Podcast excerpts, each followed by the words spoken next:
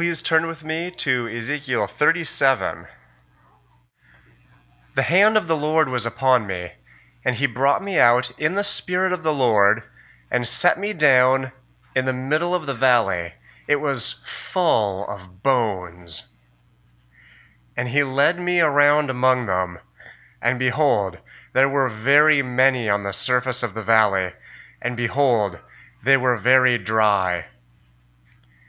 And he said to me, Son of man, can these bones live? And I answered, O Lord God, you know. Then he said to me, Prophesy over these bones, and say to them, O dry bones, hear the word of the Lord. Thus says the Lord God to these bones Behold, I will cause breath to enter you, and you shall live. And I will lay sinews upon you, and will cause flesh to come upon you, and cover you with skin, and put breath in you, and you shall live. And you shall know that I am the Lord. So I prophesied as I was commanded. And as I prophesied, there was a sound, and behold, a rattling, and the bones came together, bone to its bone. And I looked, and behold, there were sinews on them, and flesh had come upon them, and skin had covered them, but there was no breath in them. Then he said to me, Prophesy to the breath, prophesy, Son of Man and say to the breath, Thus says the Lord God Come from the four winds, O breath, and breathe on these slain, that they may live. So I prophesied as he commanded me. And the breath came into them, and they lived, and stood on their feet, an exceedingly great army. Then he said to me, Son of man, these bones are the whole house of Israel. Behold, they say, Our bones are dried up, and our hope is lost. We are indeed cut off. Therefore prophesy, and say to them, Thus says the Lord God Behold, I will open your graves, and raise you from your graves, O my people. And I will bring you into the land of Israel and you shall know that I am the Lord when I open your graves and raise you from your graves, O my people. And I will put my spirit within you, and you shall live. And I will place you in your own land. Then you shall know that I am the Lord. I have spoken, and I will do it, declares the Lord. John chapter 5 verse 19. So Jesus said to them, Truly, truly I say to you, the Son can do nothing of his own accord, but only what he sees the Father doing. For whatever the Father does, that the Son does likewise. For the Father loves the Son and shows him all that he himself is doing. And greater works than these will he show him, so that you may marvel. For as the Father raises the dead and gives them life, so also the Son gives life to whom he will. The Father judges no one, but has given all judgment to the Son, that all may honor the Son just as they honor the Father. Whoever does not honor the Son does not honor the Father who sent him. Truly, truly, I say to you, whoever hears my word and believes him who sent me has eternal life. He does not come into judgment, but has passed from death to life. Truly, truly, I say to you, an hour is coming and is now here when the dead will hear the voice of the Son of God, and those who hear will live. For as the Father has life in himself, so he has granted the Son also to have life in himself. And he has given him authority to execute judgment because he is the Son of Man. Do not marvel at this, for an hour is coming when all who are in the tombs will hear his voice and come out. Those who have done good to the resurrection of life, and those who have done evil to the resurrection of judgment. Romans chapter 8. There is therefore now no condemnation for those who are in Christ Jesus. For the law of the Spirit of life has set you free in Christ Jesus from the law of sin and death. For God has done what the law, weakened by the flesh, could not do by sending his own Son in the likeness of sinful flesh and for sin, he condemned sin in the flesh in order that the righteous requirement of the law might be fulfilled in us, who walk not according to the flesh, but according to the Spirit. For those who live according to the flesh set their minds on the things of the flesh, but those who live according to the Spirit set their minds on the things of the Spirit.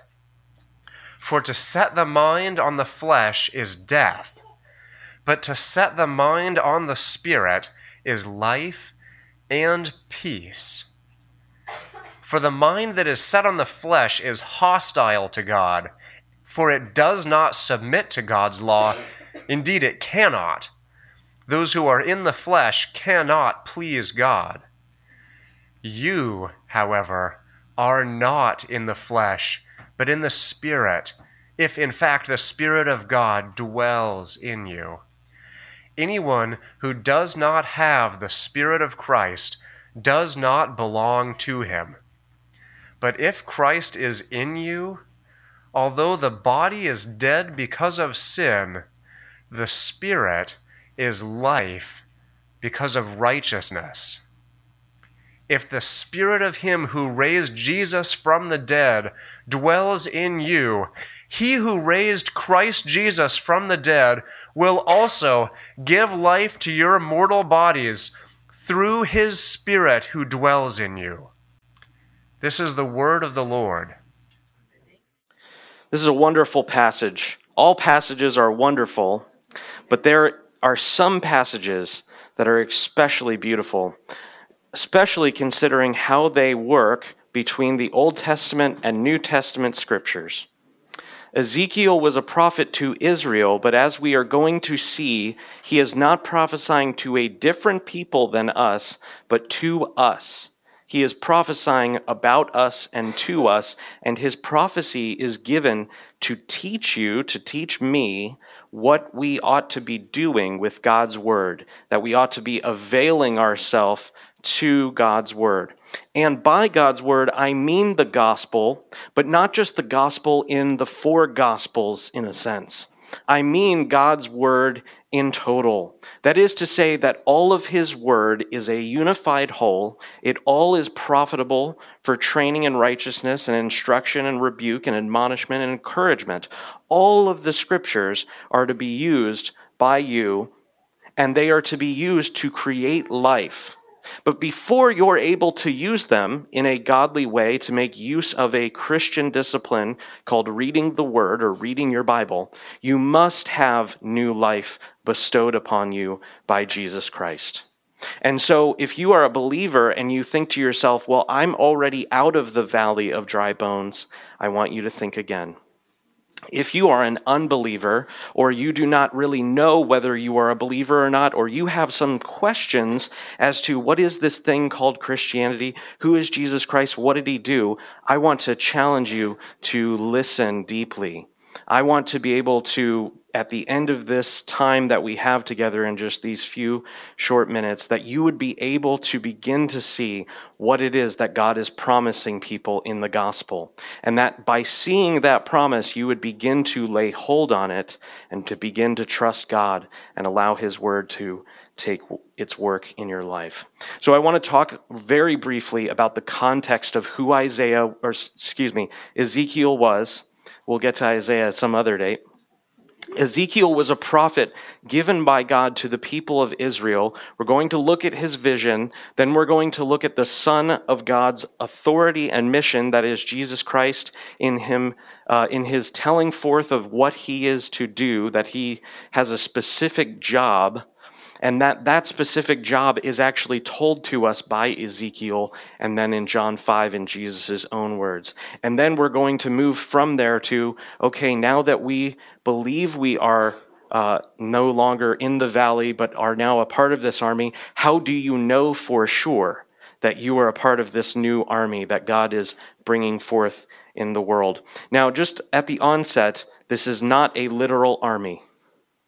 Okay, this is prophetic language, and we're going to see that quite clearly. These are speaking about spiritual realities that also become, in a great crescendo, a very physical, real reality. And we're going to see that that is the Christian hope. It is not dying and going to heaven alone. It is dying, being with the Lord, and one day by the Spirit of God on that final day being raised to new life to live forever and ever with Him in glory. So we're going to look at a test that Paul gives to the Roman Christians to examine whether we are carnal, that is fleshly, that is worldly, or whether we are spiritual. So we're going to begin with Ezekiel very briefly. Ezekiel was a prophet given by God to the people of Israel, not a separate people from us, but a continuation. Ezekiel comes at a time during extremely grave sin by the people of Israel. Ezekiel is taken at the beginning of his book on a tour through the temple. By the Spirit of God, Ezekiel is shown what is going on in the secret places. He says that the priests are in dark rooms looking at pictures of created beings, staring at images of created things and worshiping them as idols. In fact, Ezekiel, as he's moving through the temple, sees the priests in the outer court and they're worshiping the sun in the very center of God's temple. If you have any understanding at all, this is not only high handed rebellion, this is asking for it. This is not only spiritual confusion, this is protracted, continual rebellion. It is intentional and willful. It is defiant and obstinate. These are the sort of words that God uses, and He says, I loathe them. I hate them because they are hating Him and he is trying to lead them into goodness, righteousness, has bestowed every blessing possible on the nation, and yet they are playing the harlot. They are living like whores, and those are the words of God Himself. As shocking as that word is, it is the only accurate word in human experience. In fact, God uses that word to signify a greater reality than what a prostitute actually is. God is using a metaphor. He's saying it's like that, but it's way worse. They are committing sexual immorality in the temple. So, after beholding the glory of God, Ezekiel begins with a vision and he sees the God of glory and all of his terror and might whirlwinds, angels, earthquakes, fire. It's intense. And after seeing this, after knowing who God is, he then begins to see over and over again the idolatries of the people. God tells Ezekiel that Jerusalem will be absolutely destroyed for her spiritual adultery. God is cleaning house and starting over again. He is going to wipe the slate clean, so to speak after condemning the nations for the evil, that is, God has a controversy not just with Israel, but also all of the surrounding nations who encouraged her along in the worship of these evil gods, who are really demons and no gods at all. Ezekiel then hears that Jerusalem's destruction will take place, and there is nothing that can stop it. The people were given chance after chance, and in fact, the people were even given more prophets before Ezekiel. Ezekiel's not the first to come along and give warnings. He's actually somewhere in the middle of this encounter of the, the exile. Though judgment has come, and indeed he sees it come to pass, he, uh, he is actually not there when it takes place. He hears that it comes to pass, and then Ezekiel is started, uh, God starts to give him commands to bring promises to this wayward people. Think about this for a second. God is has a controversy with his people. He sends them into exile. There's a judgment against the capital city. Horrific judgments are, are rendered against it. And then at that point, he then begins to issue promises. Think about the nature and character of this God that we serve, that after, for a time, disciplining his children, so to speak, he brings about a new life. What did we see last week and the week before that in the Exodus, right? The the idea that the people of God sinned in the wilderness, and yet after that generation, God laid hold of them again. And he started to work with them and train them and show them apart from my transforming you in the inner core of your being, you will never obey my law.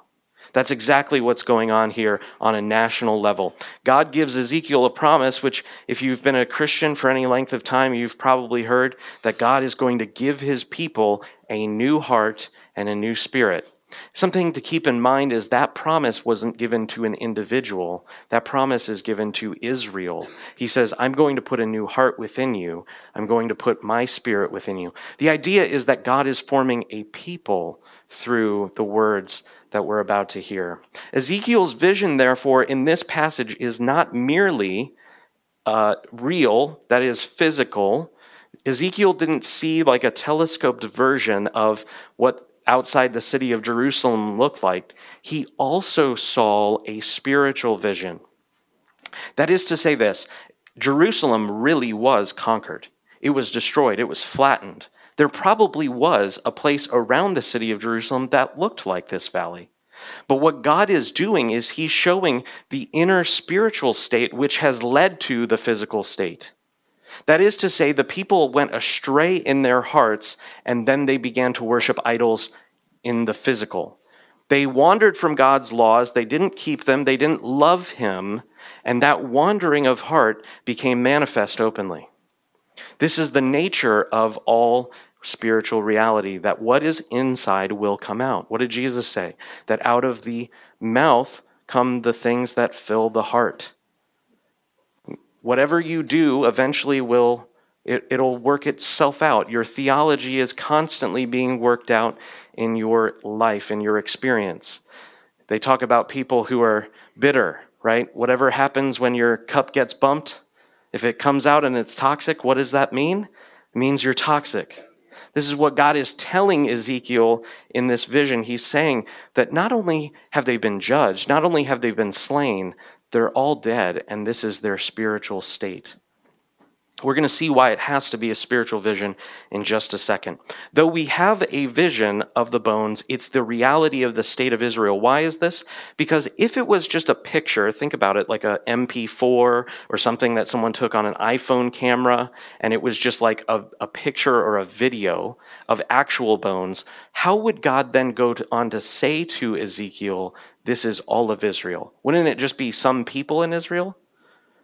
Their spiritual adultery is manifest in social destruction, societal destruction, and Ezekiel therefore sees in this vision nothing less than a complete rendering or a presentation or a clear judgment of this is the nat- natural state of men who are far from God.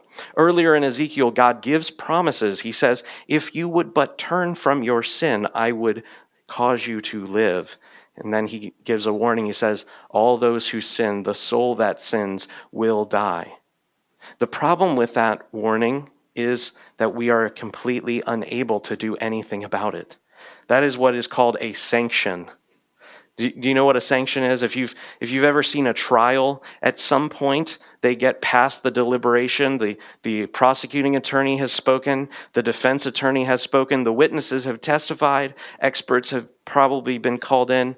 Evidence has already been either admitted or withheld or, or dismissed. Objections raised, objections sustained or, or dismissed. And then at some point, the jury begins to deliberate.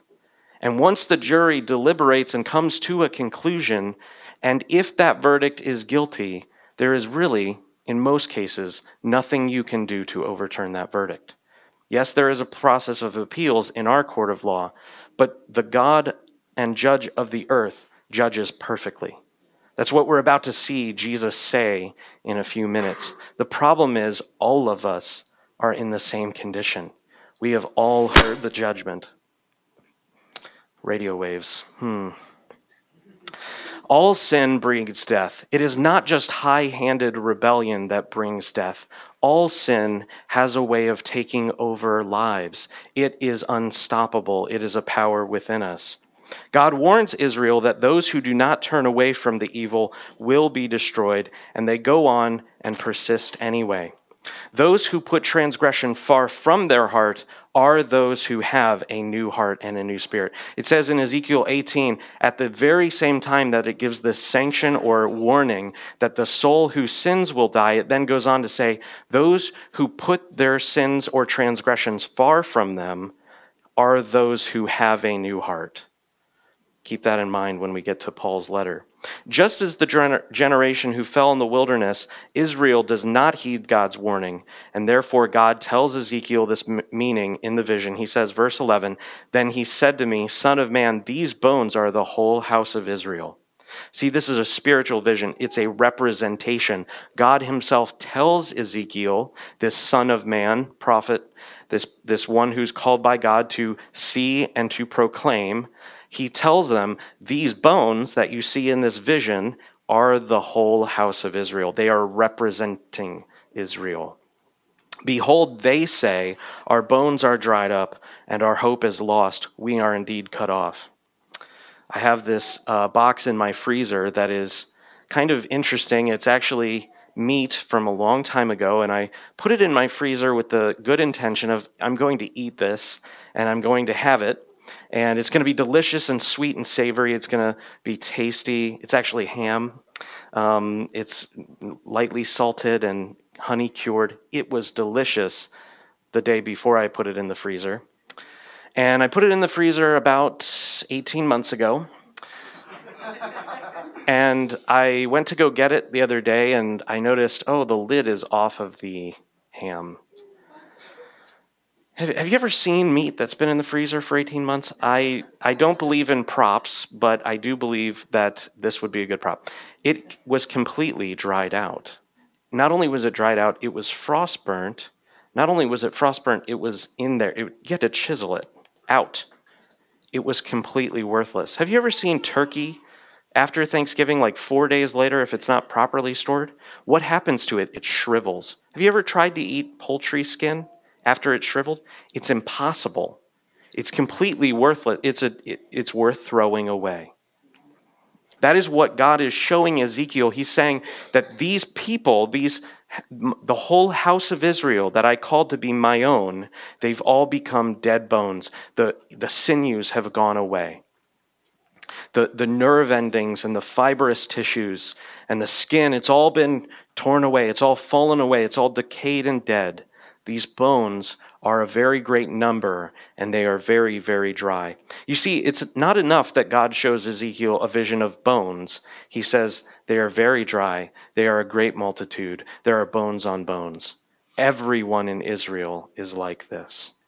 Ezekiel's speech, therefore, is a prophetic picture of the gospel being preached to men. It is not just a promise to Israel of a national restoration from the time of Exodus or, or um, exile. It is not just a picture of what God is going to do, because as we're about to see, God gives two promises that mean that should tell us to look for something far greater than just a return out of Babylon. The valley of dry bones is not a picture of Israel alone, but of all the nations, indeed, every man. Sin has completely triumphed over Adam's race. All in Adam have received this condemnation and death. Ezekiel's vision doesn't happen in his day. This is why we know it is speaking to something far greater, far more glorious than just a national return out of exile and into the land. We're about to see why. The exile continues long after Ezekiel is dead. Ezekiel dies not having seen the people return from Babylon and he dies and is not able to see the fulfillment. The people do not enter the land. And the significance of this is it tells both Israel herself and us still today that we ought to be looking for someone far greater than who can just bring the people back into the land. We saw Ezra and Nehemiah and their workings to reestablish the temple and the walls of Jerusalem and to call the people to come. But it's important to know your history because although Ezra and Nehemiah did wonderful things in restoring the importance of the law, in reestablishing some of the walls of the city, that the temple which Ezekiel describes was never built. Herod's temple looks nothing like Ezekiel's temple. Likewise, most of the people who were in exile in Babylon don't come back. Even though they did come back, a lot of them were dispersed and spread out throughout the entire Middle East region, what we, what we today would think of the Middle East. Most of the people do not return from the exile. So, what is it speaking of when God promises the people, you will return to the land? What does this mean? It has to mean something far greater than only a small, tiny representative sample of the people coming back to Israel. He says in verse 12, Therefore prophesy and say to them, Thus says the Lord your God, Behold, I will open your graves and raise you from your graves, O my people, and I will bring you into the land of Israel. And you shall know that I am the Lord when I open your graves and raise you from your graves. Do you notice what's going on in these verses? He says, I'm going to open your graves. He then says, I'm going to bring you into the land. And then once again, he says, I'm going to open your graves. This is a great term, a theological term called hamburger. Okay? That's the term I want to use. There's a bun, there's a meat, there's another bun. What does this mean? It means that whenever they come back into the land, it should be definitely fulfilled along with coming out of graves. The question is after coming into the land, did the people come out of the graves? The answer is no. The answer is no. When Israel returned from the land, none of the historic books, none of the prophets say that God raised people from the dead. What does this mean? Is God lying to Ezekiel? Is God lying to us by preserving his word throughout the ages and having it come down in these wonderful Bibles that we have? No, it's speaking to something far greater, far greater indeed. He says, I will put my spirit within you, and you shall live, and I will place you in your own land. Then you shall know that I am the Lord. I have spoken, and I will do it, declares the Lord. God is absolutely clear. He wants to make sure he not only does he give them signs and indicators, he's speaking in poetic and prophetic language, and then he makes sure, sealing it with this verse 14 I will put my spirit within you, you shall live, and I will bring you into your own land. I will do it. I have spoken, and I will do it. And indeed, that is exactly what God is wanting to communicate. The act of his speaking is the act of his doing. That is, the Word of God performs a work in his hearers. If the Israelites trust Ezekiel's prophecy, which they did, some of them did, then they should expect some sort of resurrection at the same time of the entrance back into the land from the exile. However, in the history after the return from exile, no such thing took place. But when the fullness of time had come, God sent his Son into the land to begin to speak to his people. The Father sends the Son, according to the Son's testimony in this chapter, to act on his behalf in announcing the restoration and the offer of reconciliation to him. That he comes to this wayward, rebellious people, and then he begins to testify, I will speak and I will cause you to live. I will put my spirit in you, and you will come into the land. The gospel promise, therefore, is the way of redemption and healing. The word of God is the only means, the only means for you to come to new life. You cannot earn favor with God. You cannot earn the right to become children of God. You must have his word declared to you and that by the Holy Spirit's work, allowing the word to gain entrance into your hearts and minds, that God would begin to do this new work. One of the things I love about this imagery is that the Creator God, the one who formed and fashioned Adam from dust, is the same God who says, Now, instead of my hands forming Adam, I'm going to use my word to form my people. I'm going to take dead bones, these, this spiritual indicator of wayward, rebellious sinners, and I'm going to cause sinews and flesh and muscle and a heart. And not only that, I'm going to put my spirit within them. I'm going to fill them just like I filled Adam. True, complete restoration is the promise of the gospel that through the gospel, you can become a real human. I was speaking at the conference with this wonderful uh, lady that I've known for years. Her, her name's Mary, and um, I was speaking with her about the nature of real life and just this idea of our hopes for the future. And one of the things that she said to me that was so encouraging was just this notion, and perhaps you've heard it before, that, that really where we live now is not that real. That is, in the next age, in the union of heaven and earth in Jesus Christ, every promise that we hope for, every promise that we could want to do, that's when they'll be fulfilled. That is to say that, you know, we're having this wonderful time of fellowship today in the things of God on the Lord's Day, but when we get there, it will be the eternal Lord's Day. Now, that doesn't mean you'll be in church forever. Hopefully, you won't be in this church forever. Um, we can't contain here what God is doing throughout the earth. The point is that this is the shadow reality. You've never tasted an apple. You've never tasted an apple the way that you were supposed to taste an apple.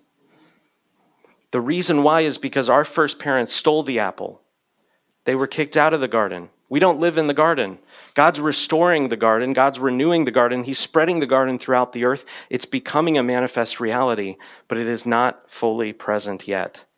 That's important to keep in mind, especially because in this church we so emphasize to a good degree the present reality of the kingdom of God. But we have to keep in mind there are far greater realities. We do not see Jesus face to face. One of the greatest promises that you should have in your heart day by day is I'm going to see him. I'm going to know him. I'm going to see him. I'm going to behold the one who I have trusted I'm going to see him and I'm going to live with him forever. That is what he is promising here in these verses that you will come into the land. I will put my spirit within you. I'll dwell with you. Therefore, when Jesus comes and he begins to share the gospel, begins to proclaim the gospel of the kingdom, he shows up as the fulfillment. Jesus calls himself the Son of Man. And what Ezekiel was doing in a prophetic picture, Jesus is doing in reality. Jesus begins to walk around in this nation full of wicked sinners and people who are caught in horrendous sorts of illnesses and demonic oppression and confusion and legalism. He walks among them and he proclaims his word, and people begin to come to life. He says in verse 24, he says, Truly I say to you, whoever hears my word and believes him who sent me, it is he who has eternal life. He does not come into judgment. Remember that courtroom that I was talking about? What is Jesus talking about? Come into judgment. The, the picture is this you weren't able to say anything in your defense. Why? Because courts don't allow liars to speak.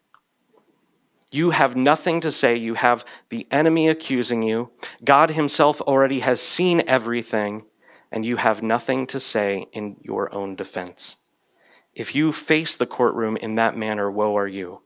There will be no remedy at that moment. However, what Jesus says is that those who hear his word, when the word gains entry to a person, and that word then is treasured and believed on and taken hold of, that that person who hears his word actually puts his or her faith in it, her trust in it, begins to believe it, treasure it, cling to it in heart, it is he who has eternal life.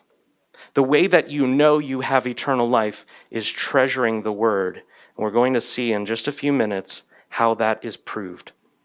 He does not come into judgment. This is looking forward. Is not saying he is not only just not in judgment now, he does not come into judgment, but has passed, past tense, already taken place, passed, uh, passed from death into life if you are beginning to treasure and lay hold of and receive the words of Jesus Christ so that you recognize both his assessment of your condition, that you are completely unable to save yourself and a wretched sinner who has no hope in the world at all, if you believe his assessment, And then you begin to be drawn by him, by the Father to the Son, in order to come to the Father, placing your hope and trust in the Word of Christ. That is when you know you are beginning to have new life. Do you believe Jesus' words this way? Do you believe them in a way that is trusting? The problem with living in such a thoroughly Christian conversational age, not a Christianized age, but one where the gospel is so present and prevalent in some small degree, is that we all know these words. If you are just an unbeliever in the culture, you know the word faith. You know the word Jesus Christ. But knowing the term is not a profitable profitable use of the reality which the term signifies. Knowing the word Jesus Christ does not mean you call upon his name in a saving way. Knowing the word faith does not mean you have faith. So, what, what we're immediately seeing is there has to be some pressing out. There has to be some sort of application of the Word of God, the words that Jesus speaks. They have to be trusted. What does that mean? It means I begin in my heart to begin to transfer what I'm clinging to, what I'm relying on from self, from others, to Jesus Christ's word alone. If you want to ever have an exercise in which you see the gods of this age, you should walk around the mall and you should walk around the grocery store. And what I would encourage you is in the grocery store to go, go to the food, although we've idolized food to a large degree, go to the magazine section. And one of the things you'll see is that every possible aspect of life, every hobby that is somewhat popular, whether it be gardening, guns, cars, working out, what have you, they have their testimony right there. They have their way in which to live. If you've ever tried to diet, you've you've had to look through books and materials that are that are possibly good. They could be helpful and useful, but so often man puts his trust in the thing that he tries to do. I'm going to lose weight and then God will accept me. Or I'm going to do this thing and then I'll be able to have friends and have a better life. Or I'm going to read this book and then I'll be successful. I remember that uh, I, I, knew this one young man I remember hearing this story about this young kid who basically his whole thing is he wanted to be really successful in life. And so he read at a very early age Stephen Covey's Seven Habits of Highly Successful People. Have you ever heard of that book? That was back in the 90s, that was like the thing. And so, you know, he read this book and it was like 12. You know, um, it was like, you know, this idea that I'm going to read these books and then after you read that one, you'll read another one. And then once you read that book, then you'll really be able to make progress in your career or life or ministry or what have you. You see, you cannot perform the sort of work that this is talking about. You're, you're the dry bones. Dry bones don't do anything. I, I love I saw this picture one time about like it was basically the picture of a, a sinner and you know it was symbolized as a, as a dead person on the side of the road and um, somebody was just shouting at the center, you know, like, get up, there's the hospital, right? The idea is dead men don't do anything. They, they can't. They can't do anything at all. And so the idea that Ezekiel is presenting to us is there's nothing that these dead people can do to become undead. They're dead. They require words. So, do you believe Jesus' words in a saving way? Do you trust his words and his work? Or do you, in the heart of hearts, do you trust in your own ability to curry favor with God? This applies to unbeliever and believer alike. Believer, you do not earn favor with God by reading his word. You do not earn favor with God so as to be received by him by your prayer or your worship. Those things can be helpful tools. But if you are still wanting to receive favor with the Father, to be accepted, to be adopted, to be made new, if that is the reality, they are profiting you nothing, especially if done for the wrong motives. This is one of the greatest dangers in, in many churches is that not having truly been converted, someone begins to believe that they are converted, and they begin to try to grow. and yet they have not gone through the door. They've entered the sheepfold another way. Those who believe Jesus' words will also hear his warnings. Listen to this carefully. If you've ever been troubled by a word of God or a warning of God to the point where you hear that and say, No, that's not God. I want to turn away from that. I'm just going to go back to the better portions, then I would say you have grave cause for concern. Those who trust Jesus' words in faith will also, because of the new work that he's done in them, they will also tolerate his warnings because they know that his warnings are given for their benefit. As sure as they trust him for new life, they ought to rightly fear him because he told them I will one day judge all. You can't hear the word of Jesus and say, Yeah, I want new life, but not also hear the very next words of Jesus in which he says, And I'm going to judge all men by what they've done. This is also a great danger of modern Christian gospel presentations. We take a verse like this, in verse 24, they have passed out of death and into life, and then we do this mental calculus, it's gymnastics in, in theology in which we get from, I'm not going to be judged, to, well, God will accept me no matter what I do. Brothers and sisters, it is the opposite of that. I have passed out of death and into life, therefore, God is beginning to make manifest his salvation here, now, through my actions, through my life. Not in order to curry favor, not in order to be received by him, but as the fruit of his work in me as the fruit of his work in me. This is exactly what God is telling us through Paul's letter in just a second. He says, Do not marvel at this. He says, I'm going to speak, and new life is going to come to people who are dead. And he's, spirit, he's speaking about it spiritually. The reason why is because he then goes on to say, Do not marvel at this, what I just said.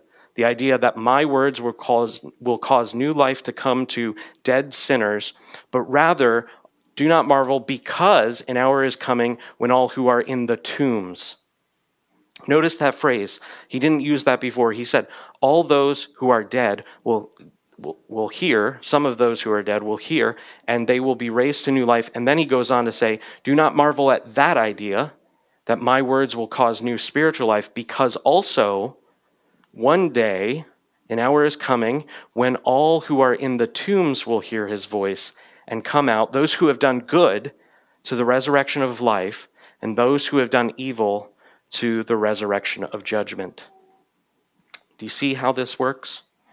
Jesus promises to speak a word, and some who he speaks to will hear his voice and they will be spiritually changed.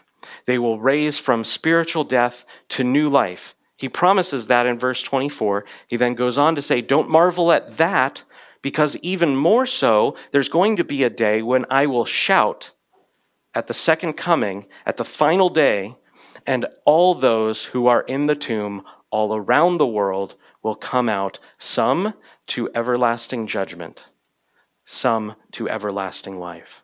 Brothers and sisters, there is no escaping. You have a choice to make everlasting life, everlasting judgment. The way to make that choice is not to do good works. Look closely. He says, Those who have done good to the resurrection of life, those who have done evil to the resurrection of judgment. So is the answer that I need to do good things? The problem is, if you ever were given by the grace of God even a moment of honesty of knowing the condition of your heart, is you are unable to do good. Because all of your motivations, all of your means of doing those good things have been totally, completely tainted by sin. And it is only after being remade completely new. Remember, you're the dry bones. You cannot ask the dry bones to do good works. Jesus will one day raise all men, and they will be judged according to their deeds, whether they be deeds done in faith in and in trust in and by the grace of God, or whether they have been done to exalt self or to serve created things and not the Creator. Do not go to that final day without knowing that you've been known by God. I, I was listening to a sermon one time, and this, this man talked about the nature of raising children. and he had been praying for his children, and he knew that he was going to die. He, he was a father of a few children, and he was going to be persecuted for preaching the gospel. This was a few hundred years ago in England. And he told all of his children the night he's being arrested to be either, I forget, it was either burned at the stake or hanged or something. It was something extremely evil and severe. And he said to all of his children who he had been discipling and reading the Bible, Do not one of you dare to meet me on the other side of eternity in the wrong way. He said to them, Do not neglect the great promises and gifts that I've given to you by going through God's word over and over and over again. Do not neglect the word of God. Therefore, to ensure that God's people do not neglect this important and vital reality, Paul gives them a letter. He writes this letter to them and he gives them a series of tests to know whether or not they are in the flesh or that they have been truly remade in new life. Think about it this way you are a Christian, you believe you are a Christian, you attend a church, but inwardly you have very little going on. How would you know whether you are believers? How would you know whether God has done a new work in you or whether or not you are just merely going through the motions? The reason why Paul gives this letter to the church and not to the world is because some in the church walk according to the flesh. That is the reason he gave it to the Roman Christians. If you look at the beginning of the letter, it's addressed to the church, not to the city. This isn't given to Nero. This isn't given to the Roman prelate guard and all of the various, this isn't given to the people who are outside the church. This is given to the church. It's God's grace by Paul to the church. First, he describes the glory of what has happened to them. And this is how he begins to show them. He says, This is what has happened to those who have passed out of death and into life. First, there is now no condemnation. What does Jesus say? He says, Those who believe my word, for them they do not come into judgment. That's what Paul says in this verse. There is therefore now no condemnation, not for all people who are going to church, for all those who are in Christ Jesus. Why? For the law of the Spirit of life, that is the principle of the Holy Spirit's activity and action, has set you free in Christ Jesus from the law of sin and death. Remember when I said you're the dry bones? Ezekiel says you're dry bones. Jesus says those who do evil are going to be judged. Paul then says that those who do not walk according to the Spirit are under the law of sin and death. It's a law that you cannot escape. Think about gravity trying to walk off a cliff. Gravity does not stop working because you want it to stop working. Gravity is over you, it is above you. You are trapped by it, at least on this earth. But even when you're in space, gravity is still working, even though you're not under the effect of a planet's pull, right? Gravity goes wherever you go, you take it with you. Verse 3 For God has done what the law, weakened by the flesh, could not do, not that it was ever intended to. By sending his own Son in the likeness of sinful flesh and for sin, he condemned sin in the flesh. How did God condemn sin in the flesh? Because it required the death of Jesus Christ to deal with sin.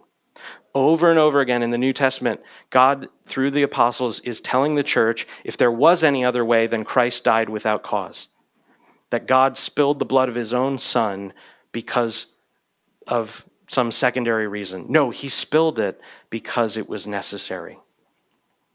Why did God send his son? In order to preach his word, to raise the spiritually dead to life, that those who hear him would truly live. Again, talking about this, there are either children of Adam who are still dead in their sins, dead in their spirit. They're, they're walking around this earth. They look like they're alive, but they are dead they cannot overcome the law of sin and death, versus those who, by God's grace, through the activity of His Holy Spirit, have come to new life and are truly human. This is what the gospel means. It means that something terribly horrible has gone wrong, and all men are living below what they're supposed to be, what they were intended to be in the original goodness of creation. And God is pronouncing to them through the gospel to be made alive again. Verse 4 Why did God do all of this thing, all of these things? He did it for this reason, in order that the righteous requirement of the law might be fulfilled in us. The majority of gospel preaching that you will hear today in this culture is what we call against God's law. It is anti nomian. That's a big word. It just means against. Nomia is law, and it's not against man's law or against a particular civil code. It's not against the United States law. It is against God's law. What it means is the law is completely irrelevant to Christians. But that is completely against what the New Testament teaches. God sent his Spirit, verse 4, in order that the righteous requirement of the law might be fulfilled in us. You cannot complete the law, dead in your sins and trespasses. You are made alive in Christ again, and then you begin to complete the law. Not to earn your approval, but in order to manifest the work of the Spirit in your life. In us who walk not according to the flesh, but walk according to the Spirit. For those who live according to the flesh set their minds on the things of the flesh, but those who live according to the Spirit set their minds on the things of the Spirit. These are what are called indi- indicators. Okay? What he's doing here is he's saying, if you do this, then you are. But again, it's very important to understand you do not do this in order to become. The gospel is a free offer of grace to trust in Christ, to hear his words, believe them, and then begin to live according to them by his grace, versus I'm going to hear Paul's warnings saying, those who live according to the Spirit are spiritual, so I'm going to do spiritual things in order to become spiritual. No, it's cause and effect. The cause is that God has made you alive, and the righteous works flow through that, flow from that, versus I really want to approach God. God's drawing me. I, I have this terrible sense of sin. I'm going to clean up my act. I'm going to start reading my Bible. I'm going to start praying. And one day, if I do this enough, God will love me. Brothers and sisters, you cannot approach God that way because whoever comes to God must believe that He is, and He's a rewarder of those who seek Him. But wait, I thought you just told me that I'm not supposed to pray and not supposed to read my Bible. No, in order to seek Him in the way He wants to be sought. The people come to Jesus and they say, What are the works of God that we would be able to do what He wants? Jesus says, This is the work of God that you believe the one who He sent.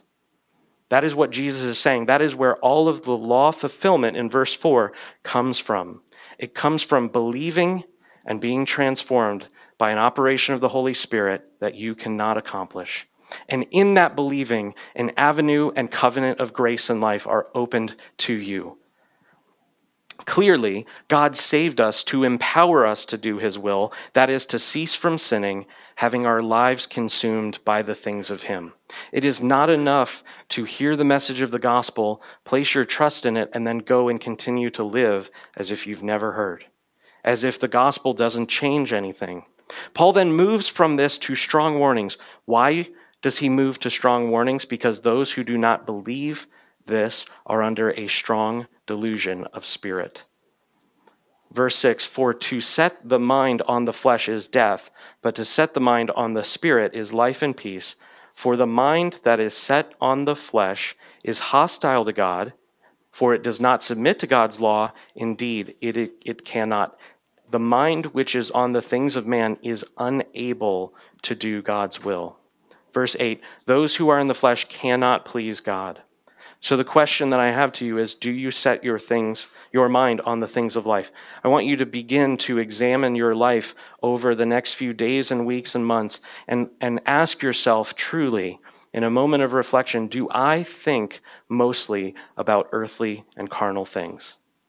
Do I have my entire life wrapped up in the trappings of job, movies, work, Facebook, eating, sexual appetite, getting more money, whatever it is. Or take it a little further. Am I going to read enough godly books this year to feel good about myself? Press it home. Press it home to your life. I'm reminded right now of the time when the disciples come to Jesus and he says to them, Lord, the demons, they're submitting to us in your name. Think about how great that is. They've been living in a spiritual desert for hundreds of years. No one's ever heard about this. The apostles are given power. They go into the cities and demons are flying out of the rooms. He said they come back in joy and they say, Lord, we're doing what you asked. Isn't it so funny? Because another time they say, We couldn't do what you asked. Jesus then tells them in that moment, after they're super excited about this, he says, Do not rejoice that the demons submit, but rejoice that your names are written in heaven. Is that your precious treasure? Is that the single thing that captivates your heart? Brothers and sisters, I tell you that it has been a journey in my life. It has not been one day, but it has been a progressive sanctification in which God is, by His grace alone, through no effort of mine, He is beginning to make that real. It's not real. Paul says, I do not claim to have laid hold of it, but I press on. I press on to lay hold of the purpose for which He laid hold of me. What did we sing this morning? We sang that Christ gave up His body for love, for the joy that was set before Him. He endured the cross, despising the shame. Do you ever consider others? Again, this is a test. Do not base your entire salvation on this, but use it to probe. Are you mostly thinking about yourself in life? Do you ever do something for someone else? Do you ever serve anyone who could never pay you back? Think about that. Do you ever serve anyone who can't return a favor? It's very easy, especially in a church, especially in a good, healthy church, or a church that has a lot of zeal, it is very easy for you to do things in order to get the favor of a pastor or in order to get the favor of another mature brother or sister in the Lord. We should be good to the household of faith. Amen? We're told to do that. But also, Jesus says, when you throw a, banquet, get the poor, get the one who cannot. That's not a metaphor. Do you seek to be peaceable and kind? Do you go into every situation in your life and have a controversy with someone? Do you ever meet someone who you just will accept on just a human level and, and not want to see them as your project to change or influence or, or affect? Are you quarrelsome with other people? If you're married, you know. You know that you are quarrelsome. If you it should be a mark of your life if you are walking in truth and light that you are constantly apologizing and repenting at least daily. Maybe weekly if you're a really good saint but but but probably daily. In in my marriage counseling uh, that that we went through my wife and I we were told by um, the person who was counseling he said left leave three things unsaid every day and I got into it a little bit and I realized I'm not doing that. And then I started to try to do it. And I was like, wow, I'm, I'm filled with bitterness and, and evil.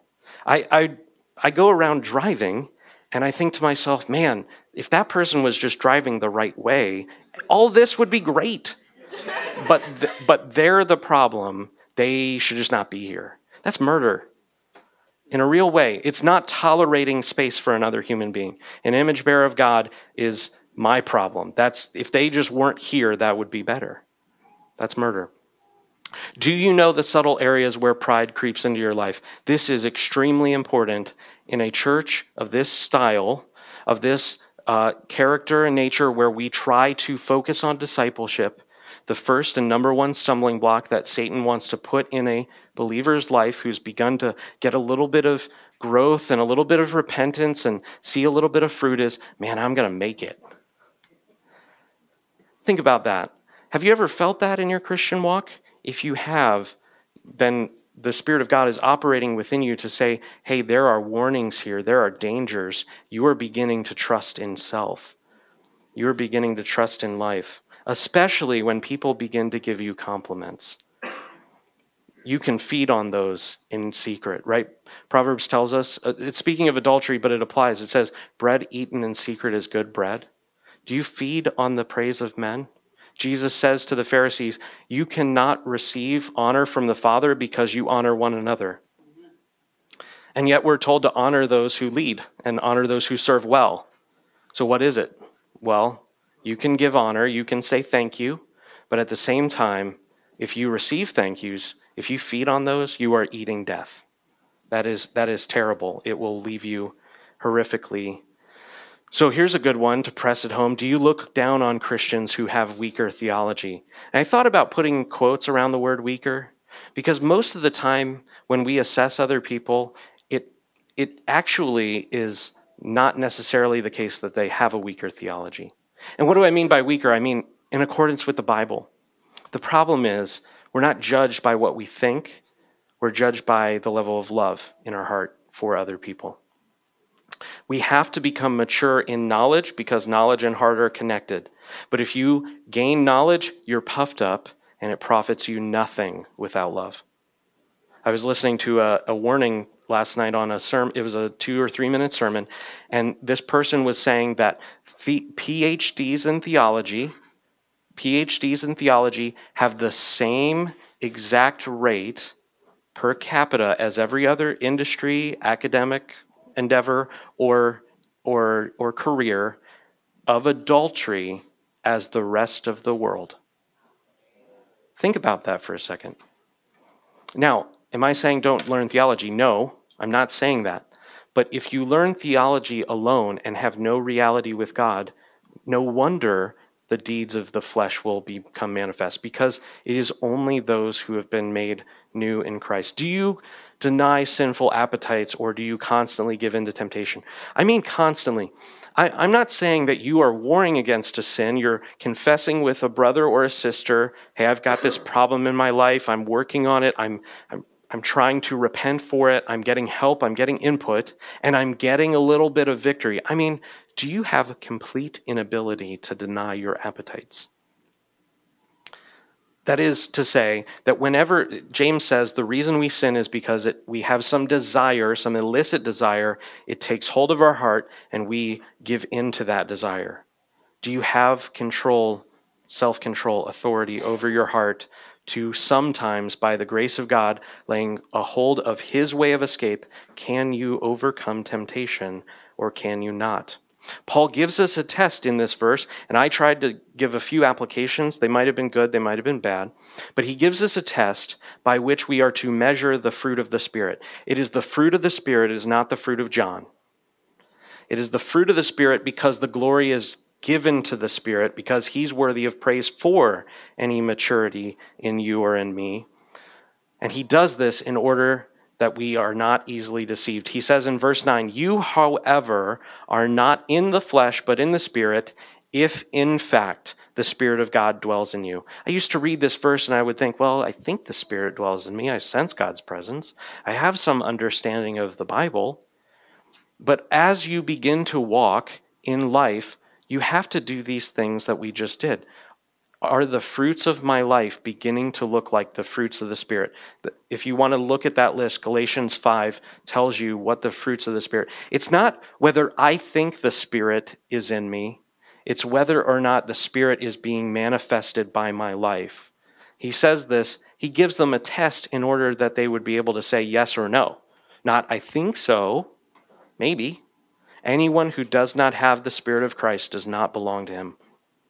The Spirit will not dwell in you and not produce a change in you. Look at this. He says, if in fact the Spirit of God dwells in you, not, I get good feelings during worship services, right? If the Spirit of God dwells in you, one of the great tests to see if you have uh, the beginnings of new life coming into your life is do you even want the Spirit of God to dwell with you? Many of us, when we begin to search out Christianity, we hear about this thing and it sounds really exciting, but move past that. The Spirit of God is supposed to dwell with you. What was, what was going on in Adam and Eve in the garden? They would walk in the cool of the day. The Lord would come and he would walk in the garden with them, he would dwell with them. He would visit with them. That is what the promise of the gospel is that if you do these things, Paul says if you if you imitate your leaders, good leaders, and they you consider their way of life, the God of peace will dwell with you. Can you say that? I know that God dwells with me. There is some sort of spiritual conversation and habitation in this passage. The Spirit will not dwell with you and not produce a change in you. If you fail the test concerning the Spirit's fruit, do not put confidence in the experience of your feelings. I'm not saying that experience is irrelevant. Believe me, if you knew my what goes on behind my face in my mind, I love the experience of God's presence. It is the greatest thing I have, greater than my wife, greater than my children, daughter, um, one day, hopefully, children. It is, it is greater than anything. Now, I'm still easily distracted from that. The point is, if you think you have this experience with God going on, and yet the rest of your life looks completely as if you've never met God, as if as if you're just unable to resist every urge to sin, do not trust in your feelings. Right? This is not Star Wars. God will not excuse a sinner because they have nice feelings without truth. Right? Remember a few weeks ago, God desires truth in the inward parts. That is the hardest place to fake it. The easiest place to fake it is external, in a church, in a job, with your spouse. It's easy to put on a veil and a mask. It is, is completely impossible to say, Yes, my heart of hearts, I truly do treasure Christ because he's laid hold of me. He's redeemed me. I was worth nothing. I was headed for an evil and horrible destiny, and He took me anyways, putting no confidence in the flesh. The fruit is necessary because Jesus says, Every branch in him that does not bear fruit, the Father will take away. These words are terrifying to those who resist his will, and at the same time are wonderful and sweet promises. The Spirit will dwell with me, and he will produce the fruit. They are sweetly comforting to those who are truly his children. This is why the word of God is called a sword. We have this phrase in cultural parlance today on the wrong side of history, right? Have you heard that? It's a great phrase because it shows their, their theory that over history, over time, things are going to become increasingly liberalized. Here's the problem the question is not whether you're on the right or wrong side of the history is are you on the right or the wrong side of the sword which is the word of god it cuts it makes a division and you are found wanting or you are approved by god's grace here we see Ezekiel's vision expand to epic proportions. This is what I'm saying. You're feeding on the promises you hear, take note of, and love and cling to the warnings. The fear of the Lord is the beginning of wisdom. And at the same time, you then cherish the promises. Look at this. We're going to end here. But if Christ is in you, although the body is dead because of sin, there's still going to be a death. Although the body is dead because of sin, the spirit is life because of righteousness. If the spirit of him who raised Jesus from the dead, again, here's these words, dwells in you, he who raised Jesus Christ from the dead will also give life to your mortal bodies through his Spirit who dwells in you. Think about that the next time you're worried about dying. We have a young population in this church, and that is somewhat of a hindrance, actually, to us in this regard. Many of you think you will not die. Many of you are completely unaware that one day you, you live as if you will just kind of go on forever. That's an attribute of youth. But I want you to think about it. Consider the end of your life and consider how precious and sweet it will be for you in those moments when you take hold of a promise like this in your early or even later age, years, and live with the knowledge the Spirit dwells with me. I will not come into condemnation. I will come into everlasting life. I will get to know the one who made me and remade me in his Son. Let's pray. Father, we do ask that you would give to us the great gift. Father, I, I pray that you would come and send your spirit, and that your spirit would do what human words cannot, that you would open up ears. And Lord, for the, the hearts and minds who already have open ears, that you would well up within them, that you would become precious and sweet. That, like you said to your disciples, that we wouldn't rejoice in earthly success but that we would rejoice that we are known by you. God, I pray that that would become the deep source and center and root, really, of everything that we do for you. If we be uh, in life, and, and if we are new in you, that we would persist in that newness, that we would never forget what you've done in laying hold of us, but that we would, by your grace, make a godly improvement on it, that we would feed and treasure the knowledge that you know us. God, we, we ask you to perform this wonderful act of and miracle that you would cause dead and dry bones to come to life. In Jesus' mighty name, amen.